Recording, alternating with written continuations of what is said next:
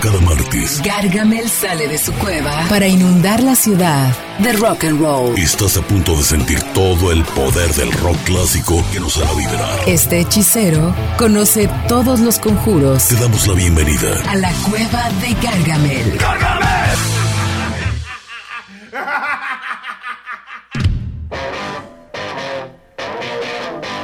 Bienvenidos, buenas noches, bienvenidos a la Cueva de Gargamel. Estamos completamente en vivo a través de Éxtasis Digital 105.9. La Cueva de Gargamel se abre por 38ª ocasión, es la emisión número 38. Presento a mis compañeros, la voz del rock and roll, Jorge González. ¿Qué tal? Buenas noches, bienvenidos a la Cueva de Gargamel. El Left Power, Iván Maldonado desde Puerto Rico. Buenas noches a todos, bienvenidos. Y nunca menos importante, nuestro queridísimo productor, el ingeniero Sánchez Huerta. ¿Qué tal? Muy bien, muy buena noche. Bienvenidos a todos. Qué bueno que están aquí. Y claro, Gargamel el día de hoy se va a invadir Britania. Yo creo que hace desde el Barbie que no escuchaba ese mote de sí, había una tienda, ¿no? Sí, del Reino Unido, ¿no? En los controles, Adriana Antonio. Y de este lado del micrófono, Jorge González. Bienvenidos, la cueva de Gargamel se abre por esta noche. Les quiero recordar que tenemos una línea de WhatsApp que es el 3343-450896. 3343-450896. Para que se pongan en contacto con nosotros. Un saludo a toda la gente que nos está sintonizando en vivo a través de nuestra página de Facebook Gargamel Cover Band y en todas nuestras redes sociales como Gargamel Cover Band. Como bien nos adelantó nuestro queridísimo Inge Sánchez Huerta, hoy es Invasión Británica el tema que vamos a abordar, carnal. Sí, una época que marcó al rock and roll, cómo se despejaban y cómo irrumpió el rock and roll inglés en América y cambió la forma de hacer y de ver el rock and roll. Corría la década de... Los 60, ¿no? Los 60, justamente. A eso se le denomina, para ponernos un poquito en contexto, la invasión británica de rock and roll, de la respuesta de Inglaterra y el Reino Unido hacia el rock and roll que se estaba haciendo en América, ¿no? Sí, más o menos de lo que hablamos la semana pasada, ¿no? De ese, o fue simultáneo. Yo no sé si toda la gente que nos está oyendo nos escuchó la semana pasada, pero podríamos decir que fue lo que dijimos. Yo supongo que sí. Yo no me acuerdo yo. Exacto, eso es justo lo que iba a decir. No, los Beach Boys, eso ya ves que decían que... claro. Sí. Bueno, sí. Ay, en eso sí tienes razón. Sí, se estaban espejeando. Bueno, fue la respuesta. El rock and roll fue un fenómeno que se empezó a hacer mundial y los británicos dijeron, hey, nosotros también podemos hacer eso. Y que además tiene ciertas como casos específicos de varias bandas que evolucionaron muchísimo en su sonido. Los Kinks, por ejemplo, al inicio, que es lo que estamos oyendo ahora de fondo. Más adelante hicieron como también cambiaron su sonido. Los Zombies, los Yardbirds, The Who, no se diga. The Hollies, pues los Beatles, no se diga completamente, ¿no, mi querido Inge? Fíjate que la respuesta, exactamente lo dijo Jorge, el rock and roll estaba en su apogeo finales de los 50s, obviamente se puede establecer como el 54, 55, cuando pues obviamente salen los primeros temas del rock and roll, Bill Haley y sus cometas, Elvis Presley, Chuck Berry, Little Richard, en fin. Y obviamente viene la respuesta, como bien dijo Jorge, pues en el otro lado dicen, oye, espérame, pero pues esto también, a ver cómo llega. Pero también hacen su respuesta y, pero ellos les agarra ya en el 61, 62, que ahorita es lo que vamos a ir desmenuzando, porque precisamente lo hacen los británicos y lo hacen de una manera que sorprenden tanto al mundo, que precisamente todo lo que se genera en la gran isla británica, ya sea el Reino Unido, o sea Inglaterra, Gales, Escocia, Irlanda del Norte, obviamente se regresa y hay unos seres que llegan a Estados Unidos por primera vez y se puede decir que esa es como exactamente la invasión de los británicos a campo americano. Y que se empezó a dar un montón que venían y esta super imagen de siempre de los Beatles bajando del avión en el aeropuerto saludando a todo mundo, se repitió con todas las bandas, ¿no? Sí, y ya era una meta de todas las bandas inglesas, ¿no? Cuando realmente ya decían, ahora sí ya la hice, es cuando venían a América, iban a Estados Unidos, y entonces ya podían decir que ya eran una gran banda. Pero además imagínate el logro que era, como, ok, ustedes inventaron el rock and roll, nosotros lo entendimos de esta manera, lo rehicimos y ahora se los vamos a llevar a ustedes. Qué loco, ¿no? Y revolucionaron también el sonido de las bandas que venían subiendo allá. O sea, porque claro, ya como... O sea, ya se ven acá otros diferentes guitarrazos, como diría Minge, acá. Ajá, requintos. ¿Sí? Y todo, ¿sabes? Sí, lo revolucionaron, aunque estaba un morenito acá en Estados Unidos que todos lo estaban, o sea... ¿En los 60s te refieres a quién? ¿A Chuck Berry? A Chuck Berry, que claro, todo el mundo lo quería imitar. Y luego en los 70s otro, moreno. No, pues claro. El otro. Jimi Hendrix. Ajá. Entonces, sí tuvieron siempre... No sé si era un pique o no, pero pues como dijimos la otra vez, pues ganamos nosotros. La que ganó fue la música. Exacto. Sin duda, ¿no? Y siempre sucede siempre eso. Gana con estas... Porque con estas lo que siempre pasa, y podemos repasar rápidamente, es cuando en otro lugar del mundo quieren digamos, imitar... O emular alguna cosa, siempre termina imprimiéndole algo de ese lugar. Claro. Como pasó con el reggae, que querían tocar rock and roll, pero no le salía. Exactamente. ¿No? Y también mucho en el rock and roll latinoamericano, termina sonando a rock and roll latinoamericano, no... Lo terminan tropicalizando. Exacto. E imprimiéndole su propio estilo, sello, sí. y esencia, ¿no? Y sumándole cosas de ese lugar. Hoy es un día con muchas cosas que festejar, mi querido Inge. Es interesante esto del festejar. Ahí les va. Precisamente martes, hoy 16, Sade cumple 65 años, vocalista originaria de Nigeria, Sade Adu. Muy bien. 67 años cumple un club llamado The Cavern Club, La Caverna. Allá en Liverpool, 67 años, exactamente abre sus puertas, pero no es, o sea, abre en el 57, pero hasta el 61 es cuando Brian Epstein descubre a The Beatles, que ellos tocaron 292 veces en La Caverna, el club de La Caverna. Capicúa, exactamente. Miércoles 17, mañana es cumpleaños, bueno, cumplirá 76 años Mick Taylor, guitarrista de los Rolling Stones. Jueves 18, Héctor Quijada, vocalista de La Lupita, 59 años. Viernes 19, increíble, cumpliría Janis Joplin, 81 años, falleció obviamente a los 27. Robert Palmer, 75 años, falleció a los 54. Sábado 20, Paul Stanley, vocalista de Kiss, va a cumplir 74 años. El sábado vamos. Están invitados. Completamente. Why didn't come to my birthday? El domingo 21, uno de sus favoritos, Jaime López, vocalista y cantautor de rock mexicano, 70 años. Y el lunes 22, puros vocalistas, fíjate. Steve Perry, 75 años, ex Journey, obviamente cumple sus 75, y Michael Hutchence cumpliría 64 años, obviamente. Lamentablemente falleció a los 67, pero bueno, grandes voces esta semana cumplen años. Muchísimas gracias, mi Inge. En este momento nos está mandando 2 saludos por el WhatsApp. Yolanda Vaz, muchos saludos. Gracias por escucharnos como cada martes. Y bueno, pues sí, efectivamente y precisamente. Querido carnal.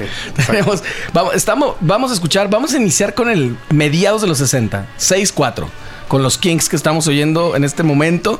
Los Kinks, qué banda, ¿no? Que además muy versionada. Son los más rockerones que veo aquí, que escuché en la lista hoy. Ajá. O sea, en cuanto a tono de guitarra y como el approach. Claro. Porque lo demás todo era como muy coral, ¿no? Era muy como los Beatles, Sí. Sobre todo en esa primera etapa. Sí. En la primera mitad de los 60. Pues vámonos a escuchar música de 1964, The Kinks, con la famosísima You Really Got Me, muy versionada también, del disco Kinks. Estás en la Cueva de Gargamel, no te vayas. Viene lo mejor. All right.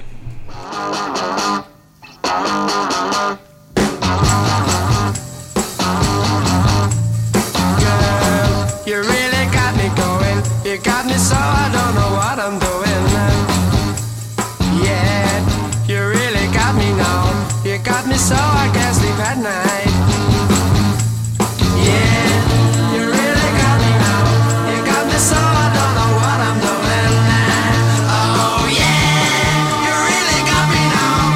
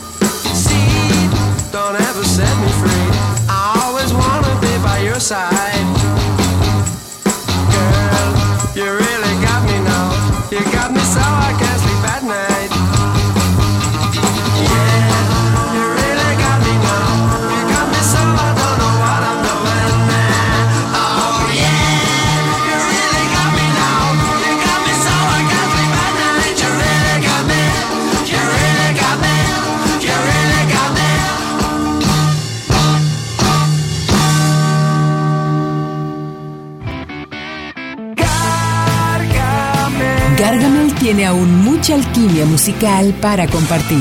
En un momento regresamos. Estamos de regreso en la cueva de Gargamel, escuchando de fondo a The Zombies, esta canción tan icónica de los Zombies, con esta percusión humana particular, que es una, pues no sé, como una fotografía de la época, ¿no crees, carnal? Sí, está súper chida. Cuando la tocábamos hace... Sí, en los 70s. En los 70s. No, me gustaba mucho, está muy padre esta canción. Está muy divertida. Los Zombies, también una banda... medio infravalorada. Obviamente es reconocida en todo el mundo, pero no tanto como debería. Yo pienso que influenció a muchísimas bandas que ni nos imaginamos. Sí, seguro. Y esta canción que estamos oyendo se ha usado para un chorro de comerciales, en películas, en un chorro de cosas. Sí, exactamente, sin duda. Y además, digo, ahorita que decía Iván que ya no se usaban tanto como los coros y estos, los Zombies, vaya que usaban eso, mucho. Las texturas corales. Ajá. Y además este tipo de... Yo te aseguro que influenció a Ringo, porque estos ritmos que siempre hacía el baterista, también echándose mano de cosas, te digo, así como cosas corporales y esto, no era necesariamente... O sea, era como buscarle y darle la vuelta a un ritmo de batería un poquito más regular. Ya estaban experimentando mucho, a pesar de que el rock and roll era tan joven. Fíjate, y ese baterista no lo conozco. Digo, no conozco a Ringo tampoco, pues, pero... pero o sea, no estaba en el radar. Y ese tiene un ritmo muy particular, o sea, como que no tiene contras, como que sabe, ¿no? Como que dice, andaba experimentando con diferentes cosas. Claro. Esta canción es muy, muy coral, ¿no? Las voces están espectaculares. Y además el órgano Hammond ahí súper presente, en mucha sonoridad que, insisto, marcaba que era los 60s. Sí. Y como, sí, buscando todavía... Esto como que empieza ya un poco con el psicodélico, ¿no? Un poco, porque es como... 68. Ajá. Entonces hay que, recordar lo que estaba sucediendo, ajá, también en el mundo. Y eso, sin duda, una época muy revolucionaria en todos lados. Y con ese título de ese disco, sí estaban fumándose al psicodélico. Odyssey and Oracle, claro. Yo estaba viendo... Odisea así, y Oráculo, ¿no? Y Oráculo. O sea, danos otra... que estaba viendo en una de las carátulas de los discos, están bien parecidos a los Beatles, o sea, en el look, así como de traje y como que toda esa onda. Bueno, ya es la última etapa de los Beatles, seguramente ya todo mundo quería parecerse.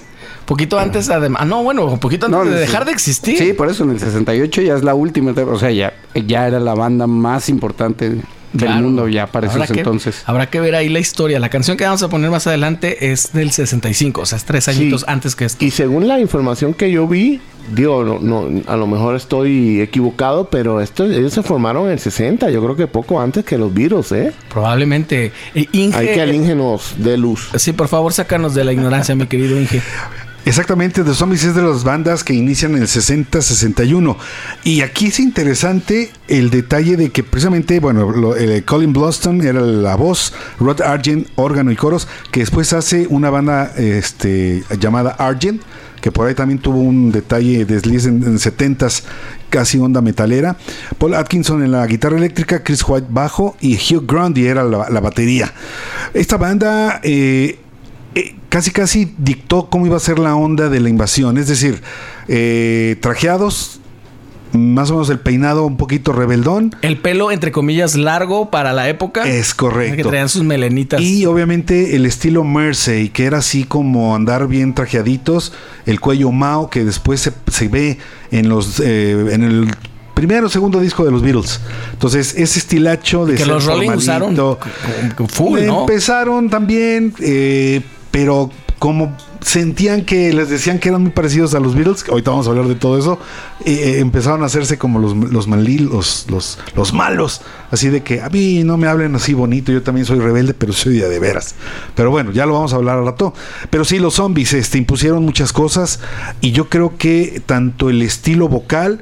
Y las letras también, que aquí esa del 68 pues sí está más psicodélica, pero en los inicios esas armonías así sencillas, poperonas, pero de que de alguna manera la guitarra era lo principal y los coros sobre todo era lo que también hacía el distintivo de esta banda llamada The Zombies, que insisto, son de los primeros que empezaron a hacer toda la la oleada. Había una cosa que sí que agarraron todos los británicos en esa época, o en esta llamada invasión británica, que era retomar el ritmo llamado Motown de la batería, que es este pantum, pantum, pantum, pantum, pan, que lo hizo todo mundo. Ahorita me estoy acordando porque así es She's Not There, que es la siguiente canción, pero muchas canciones de los Rolling Stones, muchas canciones de los Beatles, agarraban ese rollo que es característico Motown. Sí, no sé en qué año estaba pasando en Motown. Hablamos como la de Roy Orbison, ¿no? Esa onda. Claro, claro. Y la de los... Sí, pues, es que eso debe de ser de mediados de los 50 hasta los 70. Exacto, que es este ritmo doble. Ajá. Con una tarola machacante que no es como el típico bombo, tarola, sino esto es tarola. 1, 2, 3, 4 con tarola. Ajá. Taco. Entonces se pueden... Recordemos a Pretty Woman, recordemos a... ¿Qué más hay? Pues es que también los Kinks creo que lo estaban haciendo, ¿no? Black is Black. ¿No? Fíjate Black que esa banda no puede entrar aquí porque sí es europea, pero son españoles. Son españoles, sí. Los Bravos. La One Hit Wonder también, totalmente. Sí, totalmente, pero tuvieron éxito mundial. Oye, por acá en la transmisión en vivo de nuestra página de Facebook Gargamel Cover Band nos están preguntando si va a estar nuestro buen amigo Garo Garayín, nos está preguntando si va a estar los Yardbirds incluidos aquí. Sí. Y la respuesta es for his chicken, o sea, por su pollo. Obviamente, obvio microbio, ¿no? Sí, obvio microbio. Pues ahí todas esas frases así tan profesionales. Oye, ¿qué dicen los chavos hoy en día? ¿Qué dice la chaviza? Me dejó impactado los cuellos. ¿Qué tipo de cuello era el que usaban, dijiste? Mao. ¿Quién no ama Mao, no? Eso sí. Sí, no, definitivamente, porque pues aquí lo amaban, ¿no? Sí, ese cuello muy bonito, muy cómodo. Los Bravos, el vocalista era alemán. El vocalista de los Bravos era alemán. Por eso se leía muy bien el acento que cuando cantaba. Ok, y esa canción, bueno, como si datos, la sección de datos inútiles la cantó Luis Miguel, el mismísimo. Sí, hizo una versión, tiene razón. De Black is Black. Pero esa le está robando la sección. Y el disco se llama Luis Miguel Roquea o Luis alguna Miguel cosa. También es rock, es correcto. No, bueno, sí, yo quisiera hacer un programa especial, pero bueno, mi tocayo no me lo permite. ¿Es neta eso? Sí, claro. Sí, o sea, me pasaste el de Eric Rubin y ese no. No, sí te lo pasé, pero ya me acordé que no tenías Spotify entonces. Era pobre, ya la cosa ha mejorado. ¿Cuál pobre? Más bien estabas todavía tu onda, tu idilio con YouTube, con download. Con Apple, ¿no? Esa de iTunes o no sé qué. No. Guácala. No. Party all the time. Exactamente. No, pues es que ahí es el mal necesario directamente. Los zombies, no sé, ¿tú tienes registrado en qué momento se desbarataron o si se desbarataron o siguen tocando todavía o qué es lo que hacen? Fíjate que sí se separaron. Por ahí en el 2004 fallece el vocalista Colin y estuvieron... como 5 veces nominados a estar dentro del Salón de la Fama del Rock and Roll en Estados Unidos, allá en Cleveland, y lamentablemente ya nomás quedaron 2 de los originales, y cuando van a hacer el reconocimiento, pues la idea era que tocaran, pues bueno, en ese caso nomás eran 2, pero bueno, los apoyaron los demás, tanto en la voz, Rod Argent creo que todavía estaba vivo, y creo que el baterista. Y Susanna Hoff de The Bangles es la que hace la introducción, comentario bueno, ¿no? Para introducir a The Zombies a la gran lista del Salón bonito, de la... Hablemos con las cosas por su nombre, sí, todo bien. Sí. Pero bueno... O sea, introdujo a los miembros, a los únicos miembros que quedaban. Es correcto, nada más 2. Y ya nomás fueron 2. Oye, y cuéntame esto de la banda metalera. Argent, sí, Argent. Búsquenlo. Es simplemente así, Argent. Suena, ¿eh? En los 70s... ahorita déjame checarlo, yo creo que es a mediados de los 70s. No, si no lo tienes allá, el chingazo, no. Por bueno, favor, okay, sí. Pero sí es una banda, digamos que era así entre... Bueno, no te digo como Saxon, pero sí era un rock así más metaloso de la onda de Slade hacia la onda progresiva. Argent. Y precisamente Rod Argent pues era el quien organizaba eso. A mí como que me suena. A mí también me suena el nombre. Argent, pues, no ubico nada, pero... No, seguramente ahorita ponemos la canción fuera del aire y seguro lo conocemos. Hay que ver cómo se escribe y cómo se pronuncia. Argent. Porque probablemente... No, estoy seguro que sí. Es que por eso es que me sonó como que hasta recuerdo haber visto el logo o algo así. Sí, puede ser. A mí también me suena mucho. Argent, ajá, es como Argente, ¿no? Sí, eso es posible. Es como Argent, pero con A. Exacto. Sí, le voy a pedir, mi querido productor, que se traiga los datos un poquito más frescos ahí, por favor. De todas las medicinas que traes hoy, ¿no traes alguna? Para la memoria. ¿Qué visitaste? La megafarmacia, mi querido Inge. Pero la más importante la dejó. La memoria. Exacto, el ginkgo biloba. No, el otro día que nos estaban diciendo. Y la del destrave tampoco, no, porque empezó. Que nos decían sucrolo, que no me acuerdo qué otra cosa. Sí, una cosa así. Oye, está buena, sí. Ginkgo biloba. Pues claro que no te vas a acordar, no te la estás tomando, Minge. Ginkgo biloba. No hay nada mejor para la memoria que escuchar a The Zombies con esta canción de 1965, She's Not There, del disco Begin Here. Estás en la cueva de Gargamel, no te vayas. Viendo lo mejor. All right. Told me about her, the way she lied. Well, no one told me about her, how many people cried. But it's too late to say you're sorry. How would I know? Why should I care? Please don't bother trying to find her. She's not there.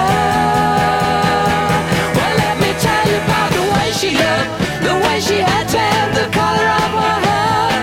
Her voice was soft and cool, her eyes were clear and bright, but she's not there.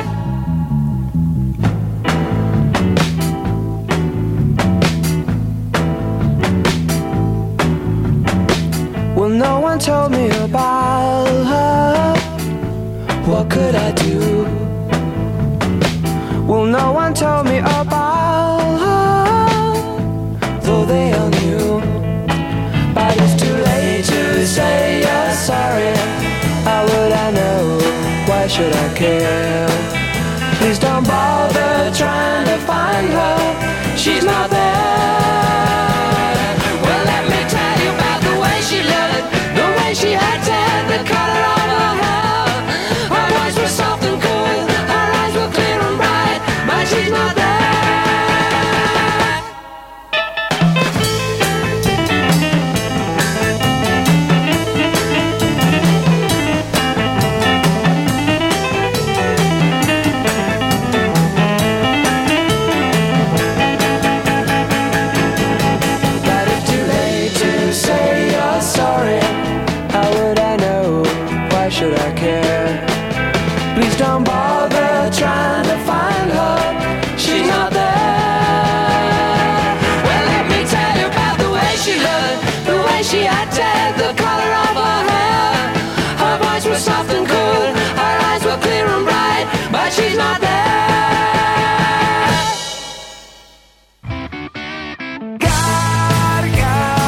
Gargamel tiene aún mucha alquimia musical para compartir. En un momento regresamos.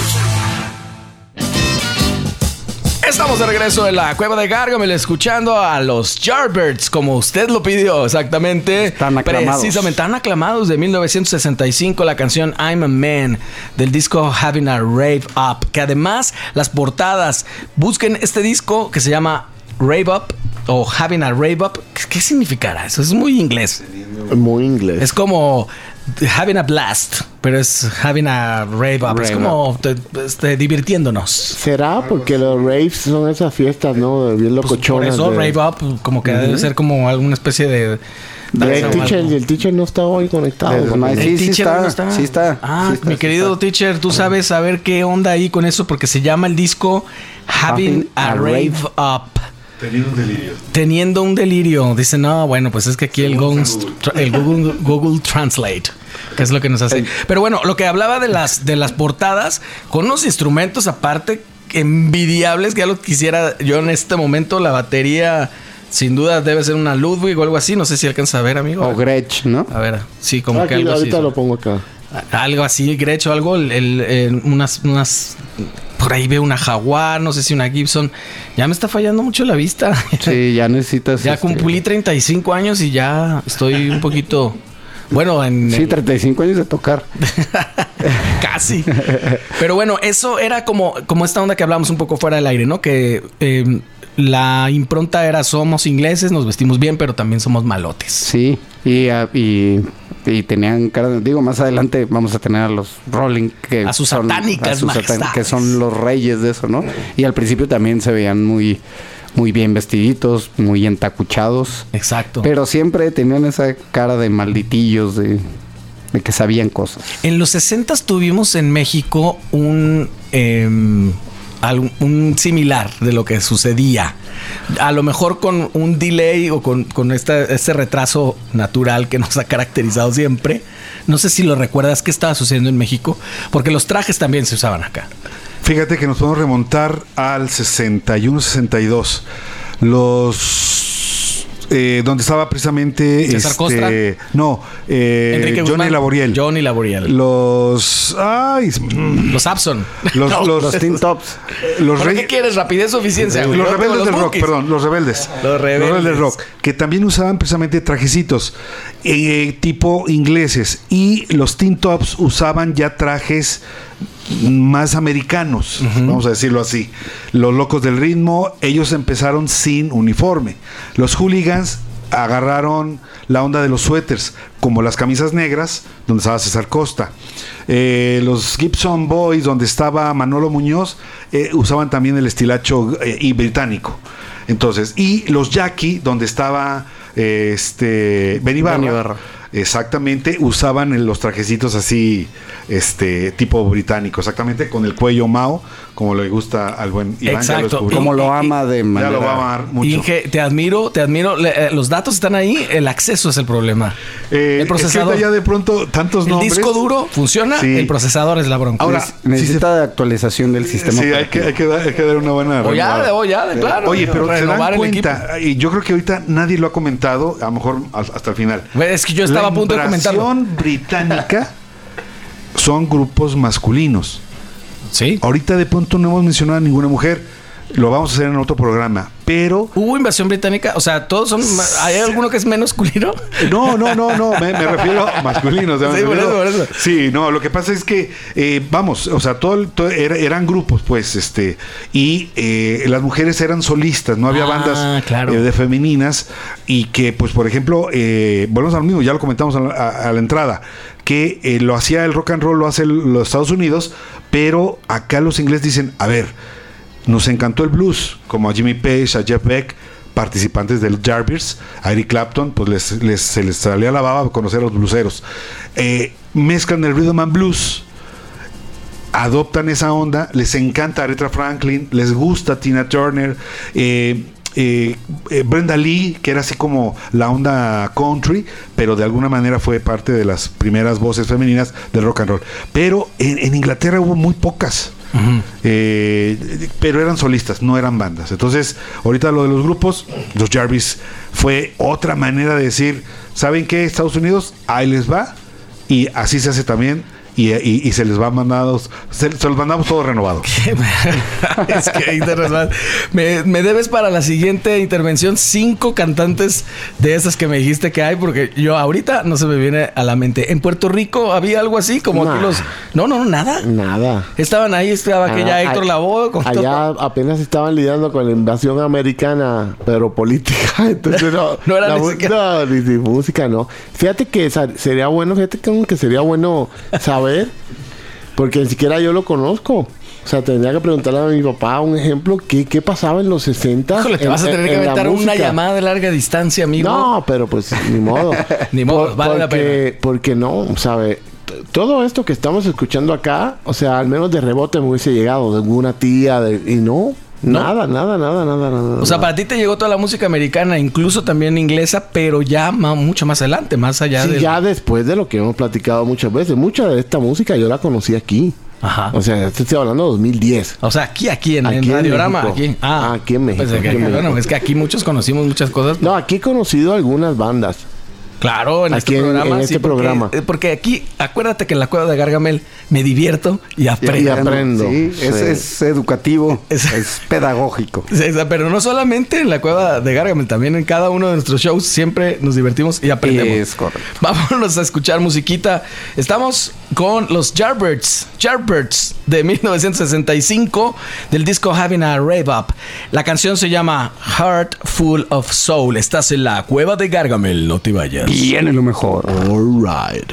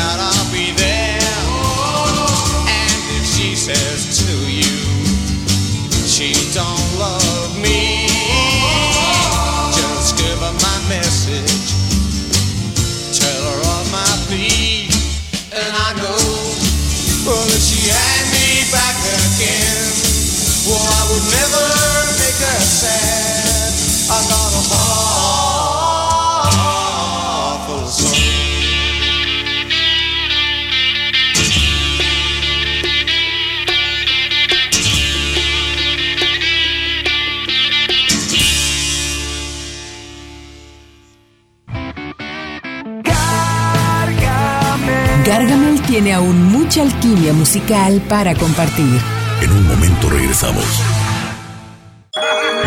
El brebaje musical está listo. Y Gargamel nos tiene otra dosis de rock and roll. Continuamos.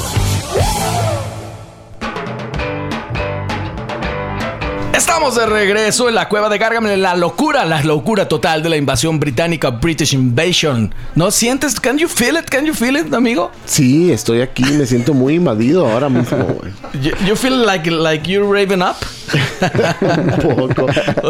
o algo así, o Odyssey and Oracle.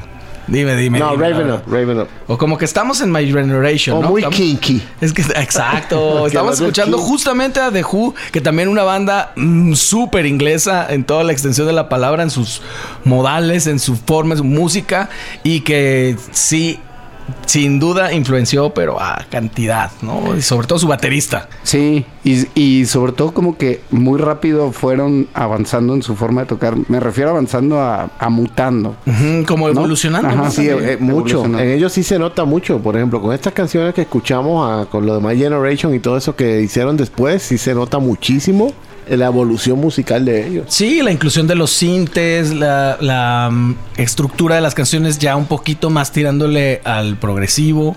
Y de ellos fue de los primeros que, o sea, lo había visto antes, obviamente, pero ya en retrospectiva, en videos anteriores, vi que ellos eran de los primeros que empezaron a destruir instrumentos y todo eso. Ándale, en vivo. Una actitud. Un Nirvana actitud. Exactamente, siendo tan... O sea, estás hablando de 65. Sí. Exactamente la mitad de los 60. El queridísimo Inge Sánchez Huerta quedó formalmente en tenernos los datos. Yo creo que no los tiene aún. De cinco cantantes femeninas inglesas. Vamos a ver. Vámonos con Bernadette Carroll, Peggy Lipton, Vicky and the Van Dykes, Andrea Carroll, Marva Josie.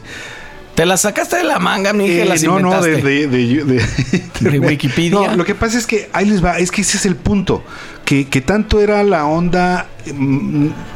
No es que sea masculinizada la invasión británica, sino que las voces femeninas nada más eran de un solo éxito, de un one hit wonder. Uh-huh. Y pues obviamente en Estados Unidos no era tanta la situación de ay, tráiganse a la cantante fulana, porque acá de este lado del Atlántico pues estaba Cher, estaba una Diana Ross, estaba Petula Clark, que en los 60s empezaron a destacar pues por la onda folk, pero tirándole pues al rock, ¿no? Y todo eso. Claro, hay que entender también que era otro mundo, sí. Y obviamente este patriarcado del que todavía sí, pues adolecemos mucho, pues claro, era no pasa nada al decir que no habían. Exacto, pues era lo que sucedía. También aclarar a nuestra gente que la gente que nos hace el favor de su sintonía en nuestra página de Facebook, Gargamel Cover Band. Sí, hay muchísimas bandas como Pink Floyd, Yes, Iron Maiden, Roxy Music, sin duda alguna. Pero estamos hablando justamente de la invasión británica que abarca los 60s, ¿no? Una década. Ajá, de los 60. La década de los 60, justo la explosión de este tipo de bandas que eran rayando en boy bands, ¿no? Que también yo creo que se definió incluso eso que sucedió después con los Backstreet Boys y con todo, como tener la personalidad cada uno de los integrantes. Sí, del grupo. Es el serio, el misterioso, el simpático, el chistosón. Sí, como que le daban exacto, como cada integrante tenía un personaje. Y ahorita estabas comentando lo de esa actitud media agresiva, ¿no? Y se me hace muy, muy curioso de los ingleses, porque en épocas anteriores de, no sé, siglo XIV, XV, eran como que muy educados, y esta gente vino como que... Sí, hack that. Sí, como que justamente lo que querían era quitarse de esa onda. O sea, sí tenemos el acento británico. Y pero I can punch you in the face, man. Exactamente. ¿Verdad? Sí, bueno, los hooligans fueron de acá, de México. No, ni siquiera fueron de otro lado, que después quedó ya eso como una tradición. Pues nefasta tradición, digamos. Sí. El Inge quiere encarecidamente decir algo. Esperemos. Sí, esperemos pero... que... Pero yo me siento bien a gusto acá platicando con mi compajero. No te creas, señor. Esperemos salir algo rápidamente. The Who, algo que presentó, aparte de ser precisamente un performance más atractivo en vivo, porque rompían la batería Kid Moon y Pete Townshend le gustaba romper la guitarra. Ellos, después de el 66-67, se le da la característica de que el fan que le gustaba The Who se le empezó a decir mod, MOD. Okay. Y que se puede verificar con la película Cuadrofenia en el 78-79, película donde sale Sting, Stinger. Ajá. Y precisamente narra la historia de los mods, que precisamente salen a cuestión de esa onda rebelde rockera de los Who. Corramos a ver esa película para corroborar eso. Bueno, estábamos no dijimos el fondo que es La La Lais, que también tiene que ver con este juego de palabras, luego que también utilizaban mucho en esa época todas las bandas de invasión británica que, insistimos, abarca una década, la década de los 60s, que estaba una época muy revolucionaria a lo largo del mundo. Sí, porque ya después... Pues ya no fue invasión, ya más bien fue globalización. Exactamente, exacto, bien puntualizado ahí. Y que justo, claro, hay bandas, bandototas. Es dificilísimo, muchas veces en redes sociales, a ver, vamos a arreglar esto de una buena vez. ¿Cuáles son las mejores bandas, las americanas o las británicas? Del rock and roll, por favor. No, de este lado tienes a Queen, de este lado tienes a, no qué sé yo, Metallica, del otro lado tienes a Led Zeppelin. Es imposible. De hecho, The Who, hablando de ellos inclusive tenían un nicho con Led Zeppelin. ¿Qué tal? Ahí siendo británicos. Tenían un beef ahí. Ajá. Tremendo. Imagínate ponerlos a pelear acá. Oiga, pues vamos a escuchar otra canción de The Who del mismo disco My Generation de 1965, The Kids Are Alright. Estás en la cueva de Gargamel, no te vayas. Viene lo mejor. Alright. I don't mind other guys dancing with my girl. That's fine. Alright,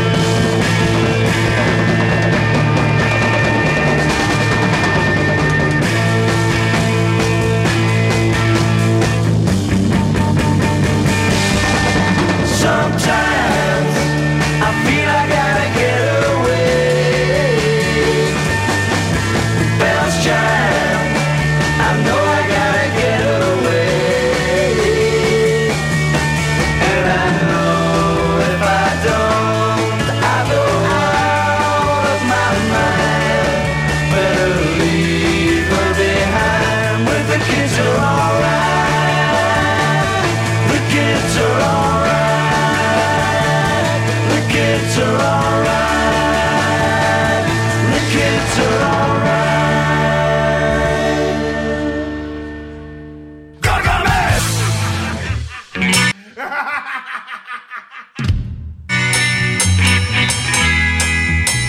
Estamos de regreso en la cueva de Gargamel, un programa dedicado a la invasión británica, British Invasion. Bueno, what's happened to you? ¿Qué está pasando? Se me está... Inge, por favor.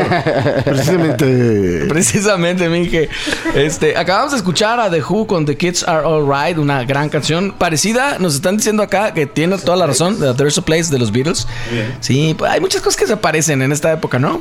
Sí, e insisto, sobre todo en esta época los Beatles empezaron a ser la banda más importante del mundo. Todo el mundo se quería parecer a ellos. ¿Tú crees que fue así? Yo creo que sí. ¿No crees que haya sido al revés? Tiene que haber casos por ahí, el muelle de San Blas. No, pero, pero ya para el 65... Sí, ¿verdad? Ya habían definido otras cosas. Sí, o sea, ya lo habían hecho. Incluso ya habían pasado esa manera de sonar. Oye, The Hollies es la misma banda que... tocan Long Cool Woman in a Black Dress. Sí, no lo puedo creer. ¿Cómo es posible que sonaban de esa forma? No lo puedo creer. ¿Sí, no? Sí. O sea, escuchas esto súper habitlado, porque además este disco, que es Bus Stop, y por lo menos el que sale acá, dice que está en Abbey Road. Yo creo que ahí grababa todo el mundo. Era como el Juanjo La Veaga de... Ajá, sí, exacto. De allá, ¿no? Pero yo, Aldo Muñoz de Remy. Yo escucho esas rolas y me vienen a la mente siempre la de... in the USA, como la de... Lo de los... Precisamente... No, bueno, no tengo los Beach Boys, pues. Como que esa onda de los coritos, pero, y esas armonías y eso es muy, muy de esta onda, sí, ¿no? Sí, para mí The Hollies es Long Cool Woman in a Black Dress, sin duda. Sí, que además mucha gente lo confunde con Creedence. No podrían ser más diferentes siendo unos británicos y otros estadounidenses, ¿no? No, ni siquiera se parecen, pero bueno. Bueno, si digamos, no... se parecía un poco más. Sí. Porque ya era más crudo, más... Sí, exacto, pero incluso, digo, a pesar de que es como el mismo rango vocal, las maneras de cantar de Fogerty y de eran completamente distintas. Y para mí fue una muy agradable sorpresa, porque esta canción que vamos a escuchar a continuación, Bus Stop, es muy interesante, está buenísima. Hollies es un grupo que tuvo tantas caras, pero que le dio tanta importancia precisamente a ese estilo, como los Zombies, ¿no? A las armonías. Llegaron a decir que sus influencias eran de Beach Boys, pero yo creo que ambos se copiaron. Otra cosa interesante de The Hollies, ahí estaba en la guitarra Graham Nash, ni más ni menos, uno de los grandes integrantes. Después se va a vivir a Estados Unidos y se topa con un David Crosby y con un Stephen Stills y Paul Young. No, Neil Young. Crosby, Stills, Nash and Young, perdón. Claro. Y otra cosa de The Hollies, bueno, pues que simplemente ahorita que decían que quién pudo haber copiado a quién, es que lo que pasa es que en el 64 los Beatles ya estaban en Estados Unidos causando furor. Y le voltearon el mundo de cabeza. Haciendo realmente honor a la invasión británica. Sí. Exactamente. Entonces, yo creo que los Beatles, así como reconocían la onda que hacía The Hollies, que hacían los Zombies, Yardbirds, yo creo que ahora ellos decían, pues ahora hay que parecernos a los Beatles. Claro. Porque esa era la fórmula, porque lo triunfaron. Era el camino, pero qué bueno que decidieron hacer lo que les gustaba más. A los Hollies. Yo creo. Y a todas estas bandas que hemos estado viendo. Claro, que era como que así iniciaron, pero como que dijeron, no va por ahí. Porque como dices, o sea, a lo largo de la discografía de ellos, ves cómo van cambiando, pero muchos de ellos dramáticamente. El caso de Long Cool Woman es un ejemplo tremendísimo. Y que estoy seguro que fue una cosa como 7 años después, o sea, ni siquiera tanto, pues, como ahora. Lo que pasa es que la gente que ya empezamos a tener un poco más de edad, una década nos parece como, pues, nada, ¿no? Es como un suspiro. Por supuesto, ¿no? Pues, bueno, 20 años no es nada, decía aquella canción, ¿no? Ya nos tenemos que ir a musiquita. Vámonos a escuchar a los Hollies con Bus Stop de 1966, del disco del mismo nombre, Bus Stop. Estás en la cueva de Gargamel, no te vayas. Viene lo mejor. All right.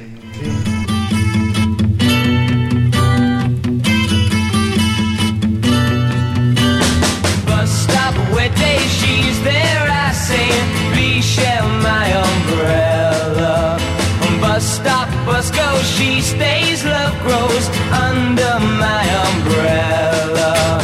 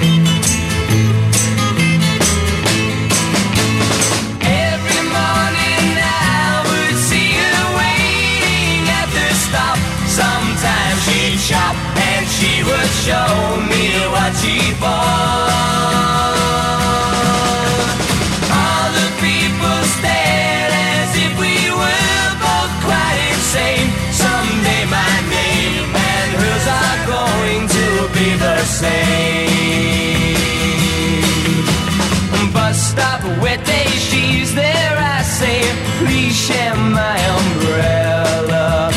Bus stop, bus goes, she stays, love grows under my umbrella. All that summer we enjoyed it, wind and rain and shine. That umbrella, we employed it, by August she was mine.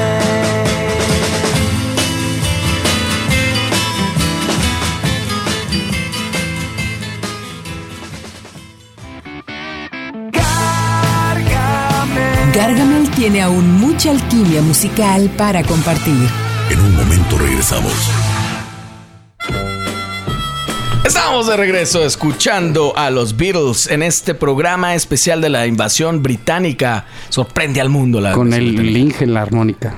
Que haciendo un espectacular playback. Pensé que se estaba tronando la nariz.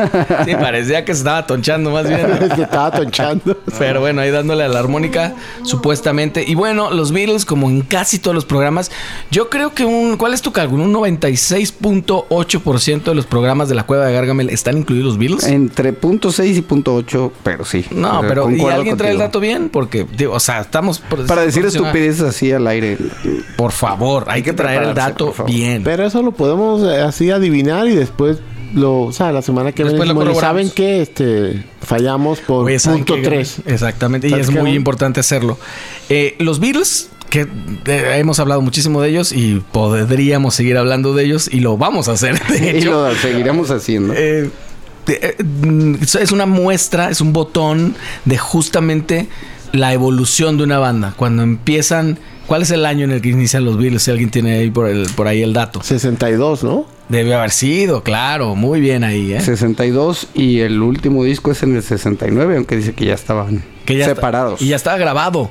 Que ya estaba grabado el disco. Exacto, o sea, 9 años, prácticamente ni siquiera una década. Yo creo que ellos 8, definieron muchísimo. Esto le pasó a muchas bandas, la mayoría, si no es que todas las que hemos escuchado, los Kinks, los Zombies, los Yardbirds, The Who, los ¿qué es? Los Hollies. Y los Rolling Stones que vamos a escuchar después. Lo que pasa es que pues, ahí me puse un garabato. Yo solo me metí el pie. Mi querido Inge, encarecidamente, por favor. Pero es la punta de lanza, ¿no? De la invasión británica. Sin duda. Lo que mencionaste hace rato, o sea, se define por los Beatles. Sí. Porque ellos fueron los que revolucionaron la onda en Estados Unidos. Fueron, no sé si los primeros, pero los que sí causaron esa revuelta muy cañona. Como hace rato decía, los Beatles estaban en el campo. O sea, me refiero a en la chamba. Ajá. Ellos estaban en América haciendo la invasión británica. Y todos los demás estaban pues haciendo música y esto. Y tratando de emular y tratando de seguir los pasos de unos Beatles muy adelantados. Detrás, sí. Mira, yo creo que los Beatles aportaron tantas cosas al mundo de la música que, claro, se les reconoce como los genios de Liverpool por un montón de detalles. Uno de ellos, el hecho de venir de Inglaterra, llegar a América, bajar y toda la gente empezar a gritar, que no se daba desde Elvis Presley, de que se desatara toda la chaviza, las chavas. Y otra aportación también de los Beatles, que precisamente Brian Epstein y coordinó que la presentación de Beatles, de tanta asiduidad para los boletos, había que contratar de plano a alguien. Dijo, pues un estadio, el Shea Stadium, y en San Francisco el primer grupo que se presentó en un estadio son los Beatles, 1964. Hemos platicado mucho de eso, carnal. Sí. Cómo definieron incluso una industria que estaba por venir. Sí, porque no había nada. O sea, tenemos que remontarnos a esas épocas. Hoy para todos es muy fácil pensar que tal artista va a estar en el Estadio Jalisco, en el Estadio de las Chivas o en el Estadio Azteca, donde sea. En aquellos entonces era un estadio, no sé para cuántas personas, 60,000 personas. Y lo que mandaron a hacer era amplificadores más grandes de unos terribles 80 watts.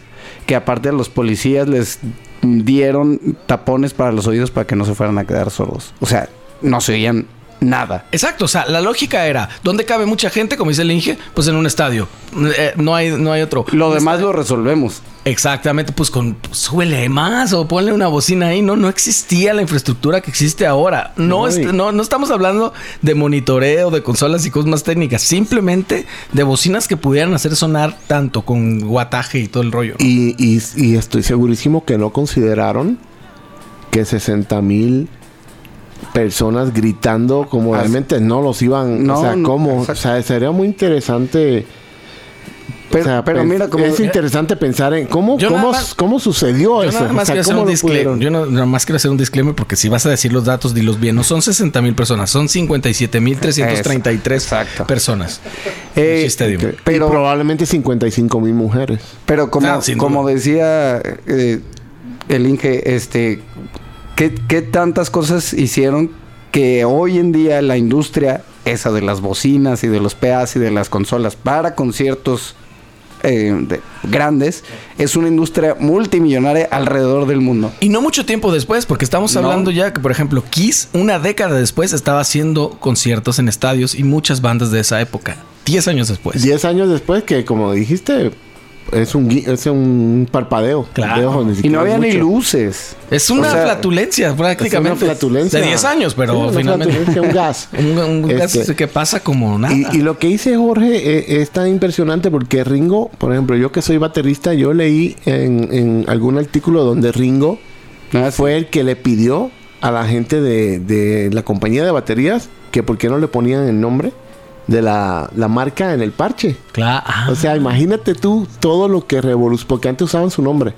¿Cómo el nombre de la banda? O de la persona. O de la persona. Body Rich o lo que fuera, ¿no? Él dijo, vamos a ponerle el nombre de la compañía, y después eso disparó las ventas. Imagínate. Muchísimo. Pero o sea, para que veas en todo lo que están los Beatles. O sea, y justo ahorita me acordé de una anécdota de ese concierto, que Ringo no sabía dónde iban porque no escuchaba nada, y que se guiaba por los pies. Que estaban haciendo el ritmo, se iba guiando por los pies. Casi le hacía como el bola, ¿no? No, el bola que le leía las nalgas, ¿sí? Sí. Fíjate que hay un montón de detalles. O sea, ahorita, por ejemplo, los Beatles les gustaba mucho la banda de Gary and the Pacemakers, que de ellos adoptaron ese estilacho de andar siempre uniformaditos. Pero bueno, esos empezaron... Que no les encantaba mucho al principio. No, también hay por ahí una anécdota, ¿no? No. Era una cosa de Brian Epstein. Sí, porque ellos eran más del estilo de James Dean y más son de acá copetudos, claro, y con chamarra de cuero. Super fans. Hay que aclarar que el día de hoy precisamente es el Día Internacional de The Beatles, debido precisamente por la cuestión del Club de la Caverna, en donde, bueno, pues hoy festeja, ya comentamos, 75 años, y que obviamente pues es por el descubrimiento de tantas veces que tocaron ahí, como ustedes han tocado, por ejemplo, mucho en Barba Negra. Y yo creo que ya nosotros superamos esas veces. No, bueno, pues para ver qué día, cuándo va a ser el día de Gargamel, o puede ser el día que sea, el 1 seguro, de mayo. El día que sea, estoy seguro que no vas a irme. Bueno, estamos hablando de datos. Pues. Una celebración nacional. Pero bueno, oye, para que lo incluyas en los datos. No, lo último. No está limpio. Ahorita que dijiste del último disco de los Beatles del 69, Let It Be, y que en 1970, en la entrega de los Grammy de Estados Unidos, se les dieron como a mejor disco. Nada más iba Paul con Lennon McCartney, llegaron, recibieron el premio y nomás dijeron thank you. Sí, es que de no haberles dado ese premio, la vida de los Beatles hubiera estado incompleta, como lo está la de todos nosotros al no tener un Grammy. Claro, y a mí me da miedo, me da miedo cuando vamos a tocar en el barba, porque va y le pasa algo al Inge. O sea, digo, ay, no, ¿qué le va a pasar esta vez? O sea, la rodilla, gripa, COVID, dengue. Pobrecito este man. Pero no te vamos a decir la fecha para que no te agarre. Oye, porque capaz que en una de esas cae, así como si nada. Oye, por cierto, la Glam Night, hay que platicar de la Glam Night. Vamos a tener una noche espectacular que no tiene mucho que ver con la invasión británica, pero sí con el glam y el hair metal de los años 80, que ya hace un buen rato de eso, 40 años. Nos van a ir muchísimos contemporáneos nuestros. Vamos a estar en el Keep Rocking este próximo sábado 27 de enero a las 10:30 de la noche, haciendo un recuento de todos los éxitos, un montón de bandas como Quiet Riot, Kiss, Les Scorpions, Bon Jovi, Def Leppard, White Snake, Rat, Cinderella. Digan uno cada uno, a ver si es cierto. Por ahí. Bueno, un montón de bandas. Acceso para menores de edad también, ¿verdad? Todas las edades, exactamente. Los tickets, los accesos los puedes adquirir al 33 13 83 26 53. 33 13 83 26 53 para asistir a la primera Glam Night de Gargamel. Muchas gracias, porque la respuesta ha sido Overwhelming, ¿cómo se dice? Overwhelming. Abrumadora. Abrumadora. ¿No? Sí. Lo dijiste bien. Overwhelming, se dice. Sí, la respuesta ha sido, no sé qué puede ser, sí, como un huracán, ¿no? Sí, sí. Abrumadora, tal cual. Sí. Una ventisca de apoyo. El martes probablemente tengamos un programita, ¿no? No, probablemente. Seguro. Estamos ya, pero que preparadísimos. Donde vamos a escuchar mucho de la música que vamos a escuchar ese próximo 27 de enero en el Keep Rocking. Que bueno, va a estar espectacular, video, sí, pirotecnia, la banda, no nos disfrazamos porque lo importante es la música, pero el espectáculo es... Sí, yo creo que de primer nivel. Va a ser de primer nivel. Los ensayos han estado brutales. No, es que si les contamos, la verdad es que estamos preparando un showzazo. No es que no quiero decir mucho detalle porque se me enferma el Inge. Sí, exactamente. Desde ahora. Sí. Y la verdad estamos preparando algo con mucho cariño, le estamos metiendo un montón de lo que cuelgas y vamos a quedar, y va a quedar muy, muy, muy, muy chido, muy chingón y están todos invitados. Allá nos vemos. Todos invitados, adquiera tus accesos en todas las redes sociales. En todas las redes sociales estamos como Gargamel Cover Band. Y ahí pueden checar toda la información. Nos vamos a ir con Please Please Me, que dato curioso, que hoy lo estaba platicando con mi tocayo Jero Camberos. Este disco, cuando en aquel tiempo había como una campaña de retomar de dignificar el idioma español ante la música extranjera. Y todo solían traducirlo. En esta estación hermana que está aquí justo al lado, HK, lo hacían mucho, ¿no? Las puertas, en lugar de los doors y todas estas... el amor... ¿Cómo era? El amor lastima, love hurts y bla, bla, bla. Entonces, Herida de amor. Este disco de Please Please Me, como que se les figuró que pues era nada más por favor, el please, ¿no? Entonces le pusieron por favor yo. Listo, esa es la traducción. ¿De los abejorros? No, Beatles es como, ¿qué son los Beatles? Son más bien los escarabajos, ¿no? Sí, los escarabajos rítmicos. No, ahí sí ponían los Beatles, pero aquí acuérdate que hasta ayer todo el mundo le decía los Beatles. Beatles, sí. No, claro. es medio raro. Bueno, así como que le decían. Exactamente. Los Beatles, ¿no? Y hay camisas y todo que dicen así, los Beatles. Pues este disco, la canción que estamos escuchando, Love Me Do, que es icónica como ella sola, bien acompañadas de... Yo pienso que ese disco todas fueron éxito, ¿no? Seguro, sí, sí. Y esta canción da nombre al disco que se llama Please, Please Me. Que más bien la traducción sería... ¿Cuál sería? Por favor, compláceme. Ajá. Yo, en España lo mejor era... Pero es como decía, hacer el juego de palabras. Claro. De Please, Please Me. Sí. Y eso es lo que hacían mucho... Por lo visto, en la invasión británica. Por favor, yo. Por favor, yo. O sea, así está muy bien. No sé cuál es el... ¿Cuál es el problema, va? ¿Cómo es? Amor completo, ¿sabes? Hay muchas traducciones. Interpuesto. Hay mucha... Canción desmenuzada. Esa está tremenda. O sea, sí fue una época desesperada. Era un intento desesperado por preservar el idioma que de todas maneras, digo, finalmente terminó evolucionando y adoptando y fusionándose y tropicalizándose el español con el inglés y toda esta música. Pues así como hablamos los chavos. Exactamente como habla la chaviza. Pues vámonos a escuchar a The Beatles de 1963 del disco Please Please Me, la canción del mismo nombre, por favor, yo. Estás en la cueva de Gargamel, no te vayas. Viene lo mejor. All right.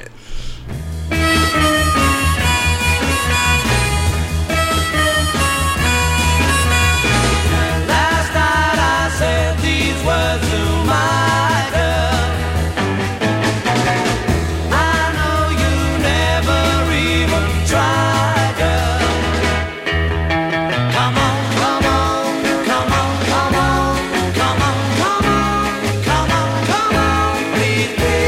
please, oh yeah, like I please you.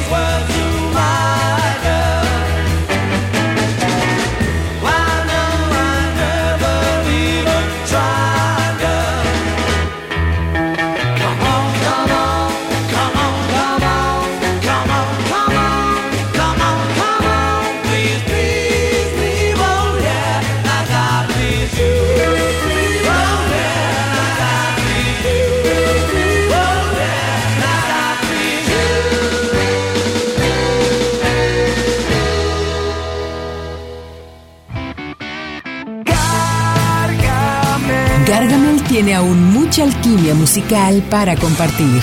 En un momento regresamos. Estamos de regreso en la cueva de Gargamel, escuchando el clásico más clásico de los clásicos de toda la historia de los clásicos, The Rolling Stones con I Can't Get You, I Can't Get No Satisfaction. Me pone nervioso mi teacher cuando se conecta. Sí. Y sé que me está escuchando. Se conecta y entonces inmediatamente ya el inglés se contrae. Se contrae, mi querido amigo, así es. A ver, por favor, dilo tú. La canción I Can't Get No Satisfaction. Ah, exactamente, de The Rolling Stones. The Rolling Stones. Las piedras rodantes. Bueno, tanto así que hasta nuestro queridísimo insigne Alex Lora les hizo una canción. Sí. Oye, pero salvando el concern que tenían, ¿no? De HK, lo que estábamos mencionando en la otra intervención, ¿no? De salvaguardar el lenguaje, el idioma español, ¿no? El idioma. Claro, por supuesto. Pero sí la traducían hasta también No Puedo Tener Satisfacción, ¿no? Algo así. Sí. Sí, tal cual. Yo creo que esta canción y este disco, que es el Out of Our Heads de los Rolling Stones, define muchísimo sonoramente o sonóricamente, escuché por ahí, el sonido, bueno, más bien la esencia de la British Invasion. Sí, porque, ¿sabes qué? Lo que estábamos diciendo hace rato, que todo el mundo imitaba a los Beatles, estos como que querían, pero le salió otra cosa no completamente. No le salió, ajá, porque tocaban más feo. Ajá, pero le salió el sonido Rolling Stone, tal cual. Rolingo, que en Argentina es un hit. Haya sido como haya sido. Sí, sí. Pues sin duda, pero la música es eso. Es justo evolución, copiar. ¿Cómo es? Acuérdate. Transform. Y copy, transform and combine. En combine. Oye, ¿habrá saludos por ahí o algo? Yo creo que el Inge tiene ahí un cúmulo de saludos que quiere salir. Es como una especie de eso. Es la efervescencia. Oye, y hay que decir rápidamente, los Rolling Stones comenzaron con un cover de los Beatles, I Wanna Hold Your Hand. Ah, ¿sí? Sí, cómo no. Bueno, eso sí no me la sabía. Pero más bien con una canción, ¿no? Que los Beatles, de autoría, no sé si de Harrison y Lennon, y les dieron I Wanna Be Your Man. I Wanna Be Your Man, perdón. Sí, es correcto. Entonces, no fue así, ¿no? Sí, bien, porque a pesar de lo que mucha gente piensa, eran amigos los Beatles y los Rolling Stones. Bastante. Hoy hay gente que todavía se pelea y dice, no, yo soy Rolling Stone. Y no. Bueno, pues hay gente que también reniega por el reggaetón hoy en día. Es correcto. Uy. Vámonos a los saludos. Rápidamente, con un ritmo de dembow. Vámonos pues. Garo Garín, Dani Ávila, Verónica Rodríguez, Gabriela Montaño, Nicolás Mercado, Efraín Macías, Jazmín, Raquel Ortega, Aurora López, Santiago Corona, Antonio Rolón, Patricia González, Gwenz López, Yolanda Vaz, Laura Díez, titular de un programa llamado Subterráneo, Libby, Mari Carmen, Liliana, Aliberta, Cintia Aranzazú y Alejandra. Muy bien, ¿es todo? Pues yo pensé que tenías muchísimo más. Ahí estamos. Un tsunami de saludos. Oye, por aquí también, que se me olvidó, en nuestra línea de WhatsApp, Alicia López nos manda saludos. No es la Alicia López que creen, es otra Alicia López. Que bueno, también mandamos a todas las Alicias López del mundo. Sí. Claro que sí.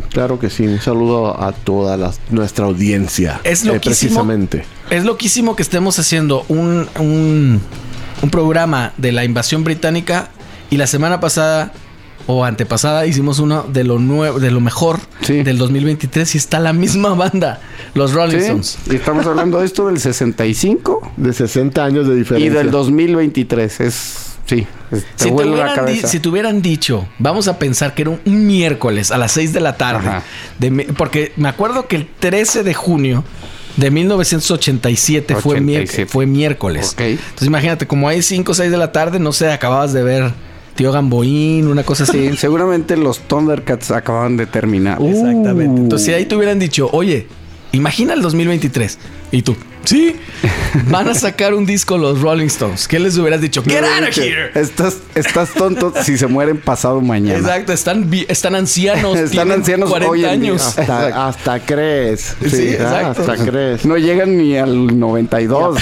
Y apenas no la libró Charlie Watts. Apenitas. Que yo pienso que a lo mejor en la composición de ese disco ahí estuvo. Pero la grabación sí estuvo Steve Jordan. No lo sé, pero sí, ya, o sea, pero sí, sí, en la concepción. Estuvo probablemente a 15 minutos de grabar, ¿eh? Nomás se le ocurrió morirse. Sí, pobrecito. Ah, saludos a Roxy Morales, que dije que ya faltó. Ah, saludos. Roxy.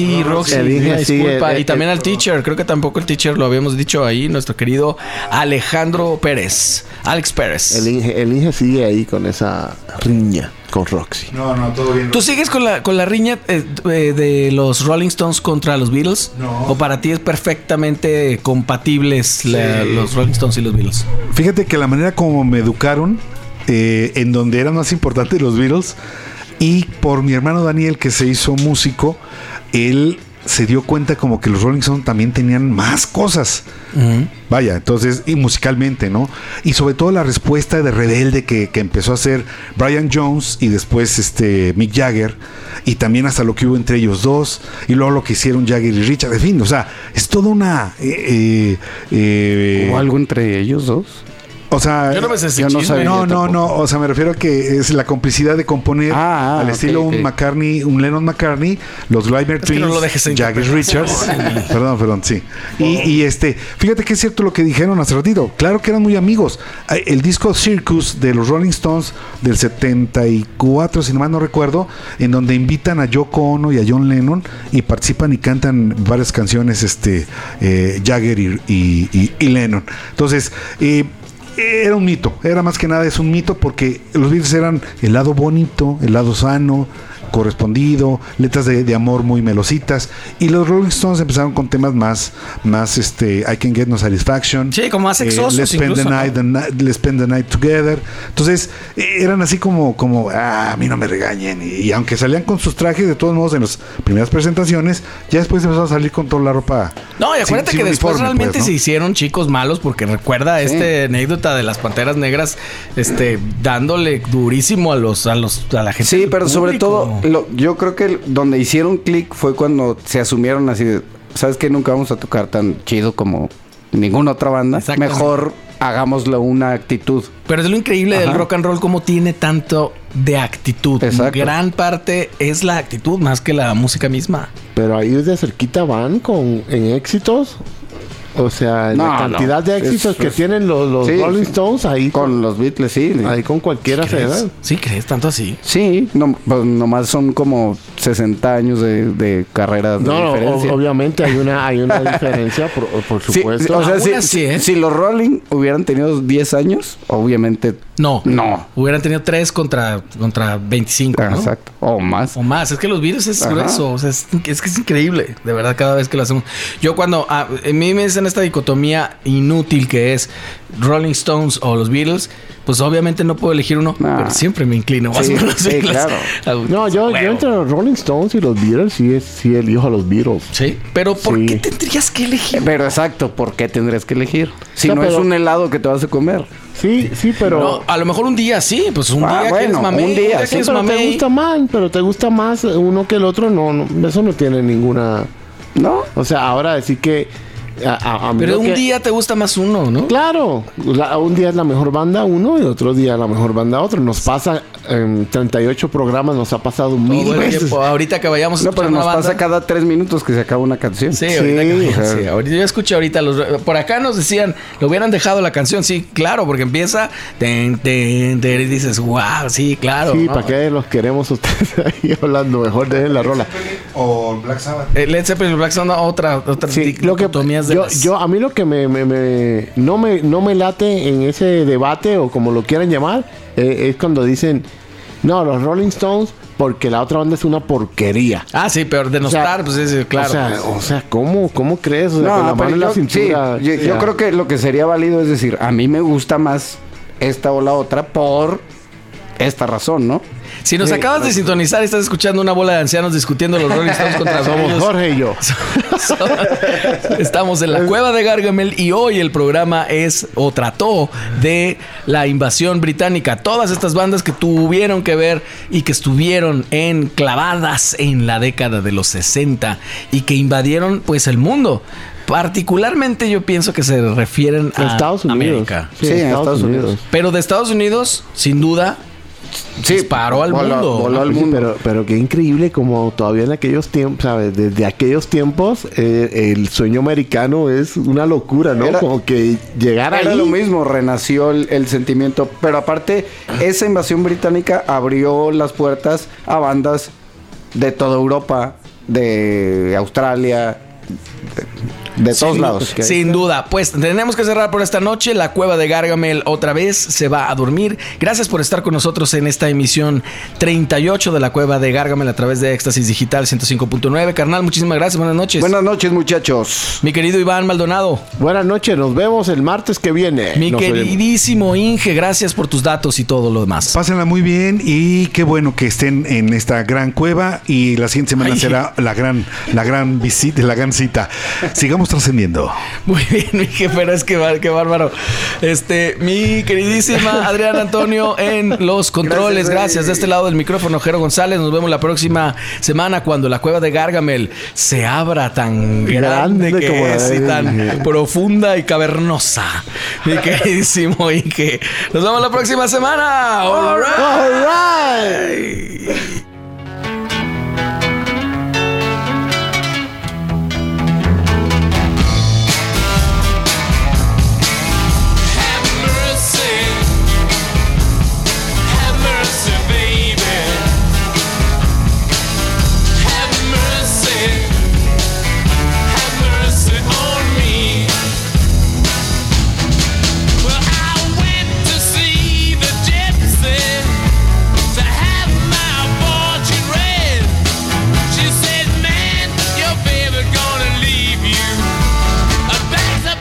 Under the bed. That's right.